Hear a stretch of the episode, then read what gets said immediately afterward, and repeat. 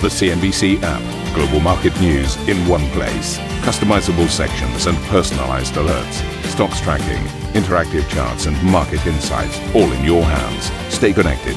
Stay informed. Download the C N B C app today.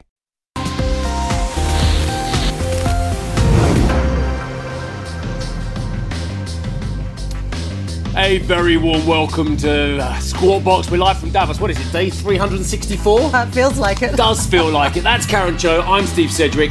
These are your headlines. European equities closing deep in the red, with the Stock six hundred posting its worst day since October. This as Christine Lagarde adds to the hawkish E C B tone, or at least there isn't a dovish tone, which many wanted, saying there won't be rate cuts until the summer. Elsewhere, the Dutch Prime Minister Mark Rutte tells C N B C it is important for centrist parties to be clearer on tough issues. This amid a rise in right-wing support ahead of E U elections. The centrist parties, like my party, Radical Centre, has to be more successful, me, myself, my party, to explain we are there for the economy, we are there for collective safety. The more right-wing parties are successfully challenging, particularly that multilateral world order. U K Shadow Chancellor Rachel Reeves positioned Labour as the pro-business party ahead of an election expected this year. I'm here in Davos to say that Britain is open to business. We want businesses to thrive and be successful, to reinvest uh, their profits here in uh, Britain, uh, and we have no plans to increase income tax. We must preserve our voice. Uh, that was the message from French President Emmanuel Macron, who issues a rallying cry for the European project while calling out weakness and complacency in the bloc. We are too much fragmented. The second is we are probably one of the critical parts of this world where we regulate much more than the others, and sometimes we invest less than the others. And this is not a business model. Apple will remove a blood oxygen feature from its watches to keep them on U S shelves. That's after an appeal court reinstates a sales ban amid an I P dispute with Masimo.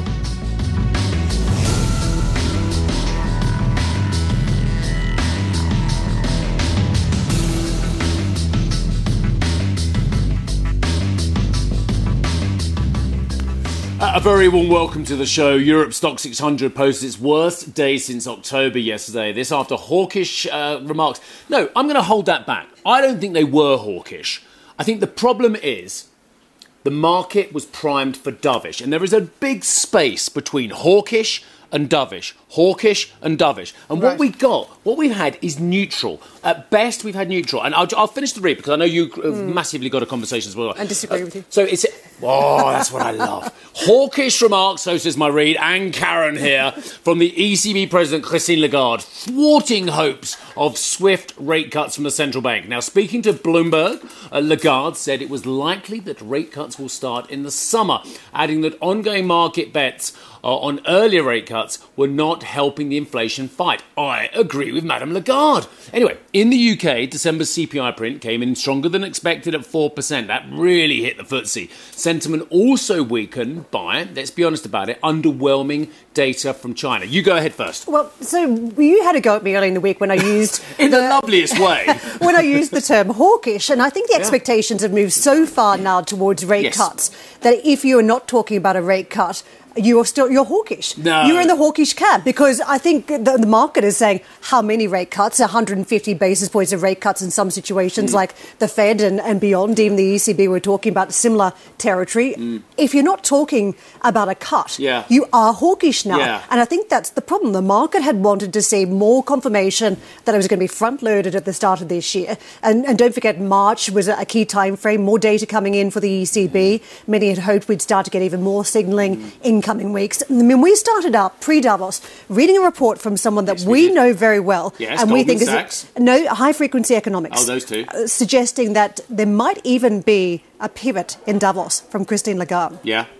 That's not what we got. We got no. absolutely the opposite. Do you see that and pile over other, there? See that pile over there? E C B that is the too. Toys being thrown out the pram by the market. And it is a massive pile of toys. And you're buying into that because, in the loveliest possible way, look, The, the, the central bankers have never changed their remit. If I hear data-driven one more time, I will almost go mad with boredom. Because, but that's what they've done. They've said data-driven, data-driven, data-driven. They had the central bankers themselves, from Jay Powell to Madame Lagarde to Andrew Bailey to anyone else who's got a key voice here, have never changed their, their view on this one. They have stayed where they are, which is pretty neutral until it doesn't make them hawkish. Just because all those toys over there that have been thrown out the pram by a market which is desperate. Don't forget, the market has positioned itself beautifully for swift rate cuts because yeah. it wants a lower cost of funding. It wants its refunding over this year and next year to be so much cheaper. So they're trying to push the central bankers, as ever, because yeah. they always do, into a position as well. So if, if, if hawkish was over here and dovish here, the central bankers were in the middle. Just because the market moved to uber dovish doesn't make that the central bankers have become hawkish. So the problem is that we're now data dependent, but that is the market. We too. always were. No, no, this is not just central bank. It's, it's, it's the market. And the market is reading the information as though something has been wrapped up, put in the post, and we're waiting for it to be delivered. And that is lower inflation. It's coming by Royal Mail, not Amazon, so it'll take you a bit of time to, to arrive. Harsh. But, but the market, the market Harsh. thinks that it's on the way. And the problem is that uh, central bankers are not buying into that rhetoric just yet. They want the information in front of them. They you know why they're not buying that, into that it? That the inflation numbers come down. They want to see it in the paperwork in front of them. They're and not I think buying that's into the problem it. For the they're, market They're now. not buying into it because... what was? Let me go back a stage. Let me go back in time to my headlines, OK? Or back a little bit. This, the, basically, European close was partly because we've had higher inflation prints. And guess what? Mm. The central bankers have got a memory which is longer than a nanosecond like the market has. The central bankers are desperate not to look foolish like central bankers looked in the late seventies and the first part of the eighties as well. Because if they do, they will be chastised as a generation of central bankers that once again screwed it up. Yeah. They are looking at a four percent print on U K inflation. They are looking at high three percent inflation rates on, across the board. They're looking at an employment market which is full I want and to saying, pick up on that point. Hang on a second, yes, we need to lessen rates as well. We know that. Madame Lagarde said that. I yeah. watched her interview. It was a great interview. She said...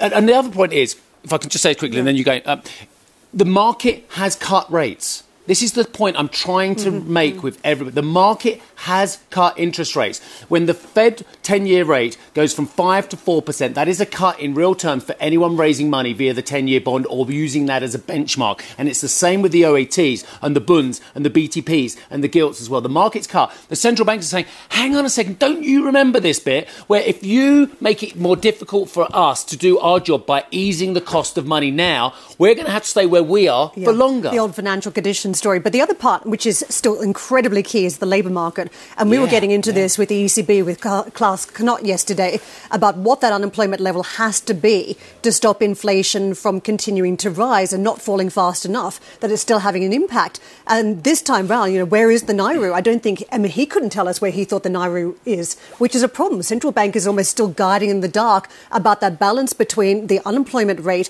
and inflation. And if we are still in the dark, that is incredibly challenging, I think, trying to set policy.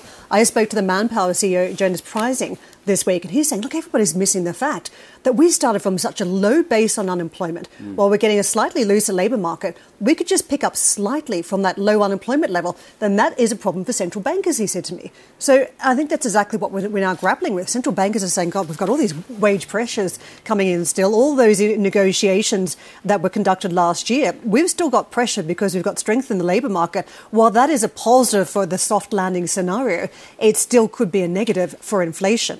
And geopolitics, because there yeah, were a lot yeah. of people saying that that could upset the apple cart, the external factors. It's not just about the domestic market. We better move on because we've been doing some enormous... We don't just do Squawk Box, you know. We do a lot of other stuff as well, including um, talking to politicians, because it's been a big year already for elections, let's be honest about it, uh, out of Taiwan, for instance. But it's a huge year across the globe. Um, nationalists, populists, far-right parties are eyeing rising support across Europe, for instance. Now, the Dutch Prime Minister, Mark Rutte, told me that centrist politicians, including himself, have been failing electorates in uh, expressing their positions.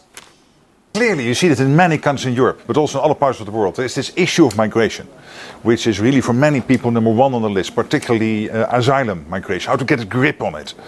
Uh, for example, in the Netherlands, we had one thousand asylum seekers last week. That is simply too high a number. We have to bring that down in a way that you can still protect people, obviously, when they are trying to get away from war and other terrible things happening to them.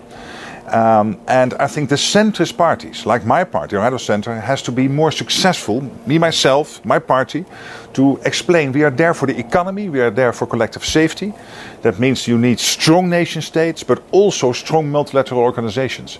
And the more right-wing parties are successfully challenging, particularly that multilateral world order. Mm. But it is not the one or the other. You need the multilateral world order to have strong nation states because of our jobs and economy and our security. Absolutely, but that seems like quite a strong mea culpa from you about how centrist politics has failed, whether it's in Sweden, mm-hmm. whether it's in Germany, or whether it's in the Netherlands, or even, dare I say it, in the United Kingdom. But take, for well. example, Denmark. Uh, yeah. Denmark is met the Frederiksen party. Yeah. Uh, she is left of centre. She is strong on migration, but obviously also strong on traditional social democratic, let's say, uh, social affairs, uh, et cetera, and protection for the people on low income. And you can combine those. Uh, of course, my party would then have be strong on migration and strong on pro-business, uh, job growth, uh, et cetera. And um, and somehow I've not been able to successfully, over the last couple of years, to, to present it. So the, co the government collapsed on this issue. Yeah. Uh, then it was the main issue in the elections. And obviously now, uh, I hope we will for there will be a new government being able to tackle all these issues, but also to stay within Europe, uh, to stay within NATO, to, to keep well, on the support for Ukraine. U K Prime Minister Rishi Sunak overcame a bruising parliamentary revolt to pass a bill which would send asylum seekers to Rwanda. The bill still needs to clear the House of Lords. Support for his Conservative Party now stands at the lowest level since his predecessor, Liz Truss, when she was Prime Minister. Our Shadow Chancellor and Labour Party M P Rachel Reeves, who hopes to take Jeremy Hunt's job and become the U K's first female Chancellor, told us Labour is now the pro-business party. The most important reason I'm here in Davos is to meet global investors and businesses, uh, to, uh, to show that Labour are now the pro-business party, the party of wealth creation, and we are determined to get economic growth in the U K off the floor, to get us growing again, and that requires a partnership between government and business to unlock investment and b bring jobs and prosperity to the U K. Um, and I, that's what I'm determined to do. I know the inheritance is going to be tough if we do indeed have the chance to form the next government, but I'm an optimist about yeah. Britain. Huge potential. We've just got to tap it. Your good friend and colleague Liam Byrne never stops regretting leaving that note for the Chancellor in twenty ten, uh, that is there is no money, I'm afraid, good luck. The fact of the matter is, it's a similar metaphorical message you might be getting from the Conservatives, from uh, the Treasury as well. What are you going to do? You said you're not going to raise taxes as well. You're going to have to, aren't you? Well, look, the, the truth is, since uh, Labour left office in twenty ten, uh, government debt has increased significantly and now hovers at around one hundred percent of G D P. And that will be a constraint on any government, including a Labour one. And I've set out a tough set of fiscal rules, that we were paid to date for day-to-day spending through tax receipts, that we would get debt down as a share of G D P, and then only subject to that, make investments, strategic investments in the things that are needed to boost our growth and productivity. And And we've got to get that growth, because the route to better public services, the route to higher living standards is through growth and prosperity. And that's why it's so important to be here in Davos and talk to investors about the opportunities in Britain, whether that's in life sciences, in low carbon industries, creative industries, professional services, all areas of huge strength in the U K. But today we are missing out uh, on investment to our overseas uh, allies and competitors. But I watched your response to the autumn statement, and I thought, as combative as your response was, actually you did agree with a lot of things that uh, Jeremy Hunt had done, including making permanent uh, a lot of tax breaks to businesses who are investing in capex in their co in their companies as well. There's not a lot of ground between you and Conservative policy at the moment, is there? Well, look, they've had fourteen years, and I think the question that people are going to be asking at the next election is, after fourteen years, are me and my family better off? Are our schools, our hospitals, our police, are they working better than when the Conservatives came to office fourteen years ago? I mean, frankly, is anything in Britain working better today than when they came into office? Growth has stagnated. Average growth of just one and a half percent a year compared to two percent a year on average under the last Labour government, and that is the difference. And our plans worked up alongside business to grow the economy, to unlock that investment uh, are, are absolutely crucial to turning round our, our prosperity as a nation. Rachel, there's an accusation that you'll do what every Chancellor does. Say, I've had a look at the books, if indeed you are to be the next Chancellor of the Exchequer, you've had a look at the books and they're much worse than you thought, and actually I'm going to have to raise taxes. How do you respond to that? Well, I know that the inheritance is going to be uh, tough, but if the route to better public services and higher living standards was through higher taxes, we'd have them by now, because the tax burden is at a seventy-year high, yeah, and is indeed forecast to rise in each year of this Parliament. The route to prosperity and better public services comes through economic growth, and that is why Keir Starmer and myself are absolutely focused on that. Reforming the planning system so we can build one and a half million homes in the first term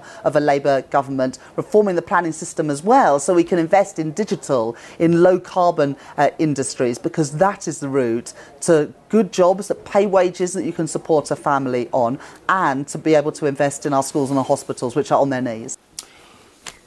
Um, yeah, it was a good conversation with Reeves yesterday, and it was very interesting to see a lot of her takes on, on tax. I, I'll just reiterate something else. She said, I am not putting in a fifty p in the pound tax rate for the highest earners. Look, I'll be brutally honest, a lot of our viewers are C-suite, a lot of you are top earners in the United Kingdom, and she said, I'm not bringing in a fifty p top rate of tax, which would be a five percent increase, of course. Yes. Well, I mean, I think we're seeing the same trends in the U K versus elsewhere, aren't we, in terms of the disparity. So yeah, you're looking at some sort of levelling up uh, policy from Labour, and we were just debating off camera about extra taxes on private schooling, which is a huge one in the U K. It's going to happen, I'm afraid. It's going to happen. Um, Reeves says uh, government debt has, if she gets in, if they get in, mm. uh, Reeves says government debt has increased significantly since the last Labour Prime Minister, Gordon Brown. Well, Tanya spoke to uh, the aforementioned Gordon Brown and asked him about the state of global leadership. Nothing is going to be resolved until the American elections are resolved. And so until people are clear who the next president is, is, is going to be, then it's difficult for you to think of long-term uh, answers that can stick. So if President, if he were to be President Trump, again president, decides to leave NATO or decides to leave the I M F or the World Bank, puts a ten percent tariff as he's threatening on trade, then you're into an era of trade wars and technology wars and industrial subsidy wars, and it could it could go out of hand. So I think the biggest um, uh, decision, of course, that we're waiting for this year, of course, there's elections in India, Indonesia, Mexico, right across the European Union, where you've got a populist, uh, uh, nationalist uh, sort of uh, a group of parties that are competing for power, doing a lot better than they were a few years ago, partly because of immigration. All these things have happened, but I think you've got to focus on what will happen in America uh, as, as a first instance, and then you could look at other countries. Coming up on today's show, the C-suite parade continues. We'll be speaking to the C E Os of Barclays, S A P and Mac, along with the Vice President of the European Commission, Marcos Sefcovic, the Saudi Arabian Finance Minister, Mohammed Al Jaddan, and the Eurogroup President, Pascal Donohoe. A full lineup today.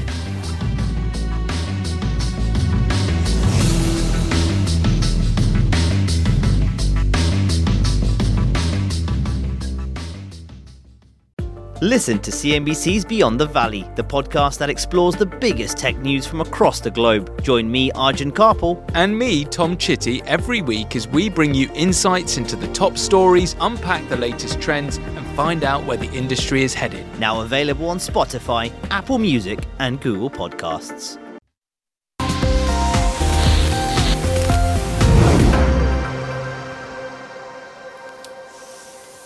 Yeah, as we mentioned, big year for democracy, more than sixty nations heading to the polls, including the European parliamentary elections this summer. Sylvia spoke to the Dutch Defence Minister and asked whether the E U could learn lessons from ongoing coalition talks in the Netherlands. In Europe, we have seen a rise of more right-wing populist parties. Uh, in my country, uh, one of those parties won the elections. Uh, and uh, f- for my party, for instance, uh, D sixty-six, a liberal party, uh, I, we consider this as a warning uh, because we feel we cannot turn inwards. We must be looking outwards with everything that is happening in the world, with the war in Ukraine, with the situa- situation in the Middle East. Uh, we cannot afford, you know, to uh, to turn inwards.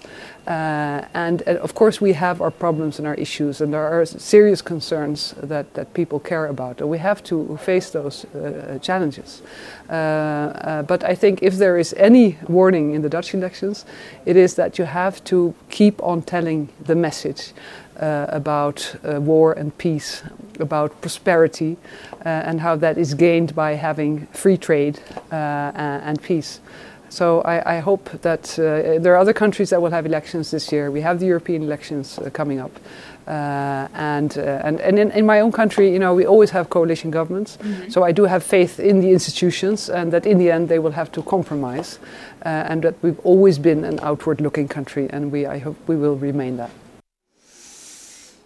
We had a busy day speaking to world leaders yesterday. I spoke to the Hungarian president, Katalin Novak, and asked about the country's support for Ukraine and why it may see itself at odds with other Western allies.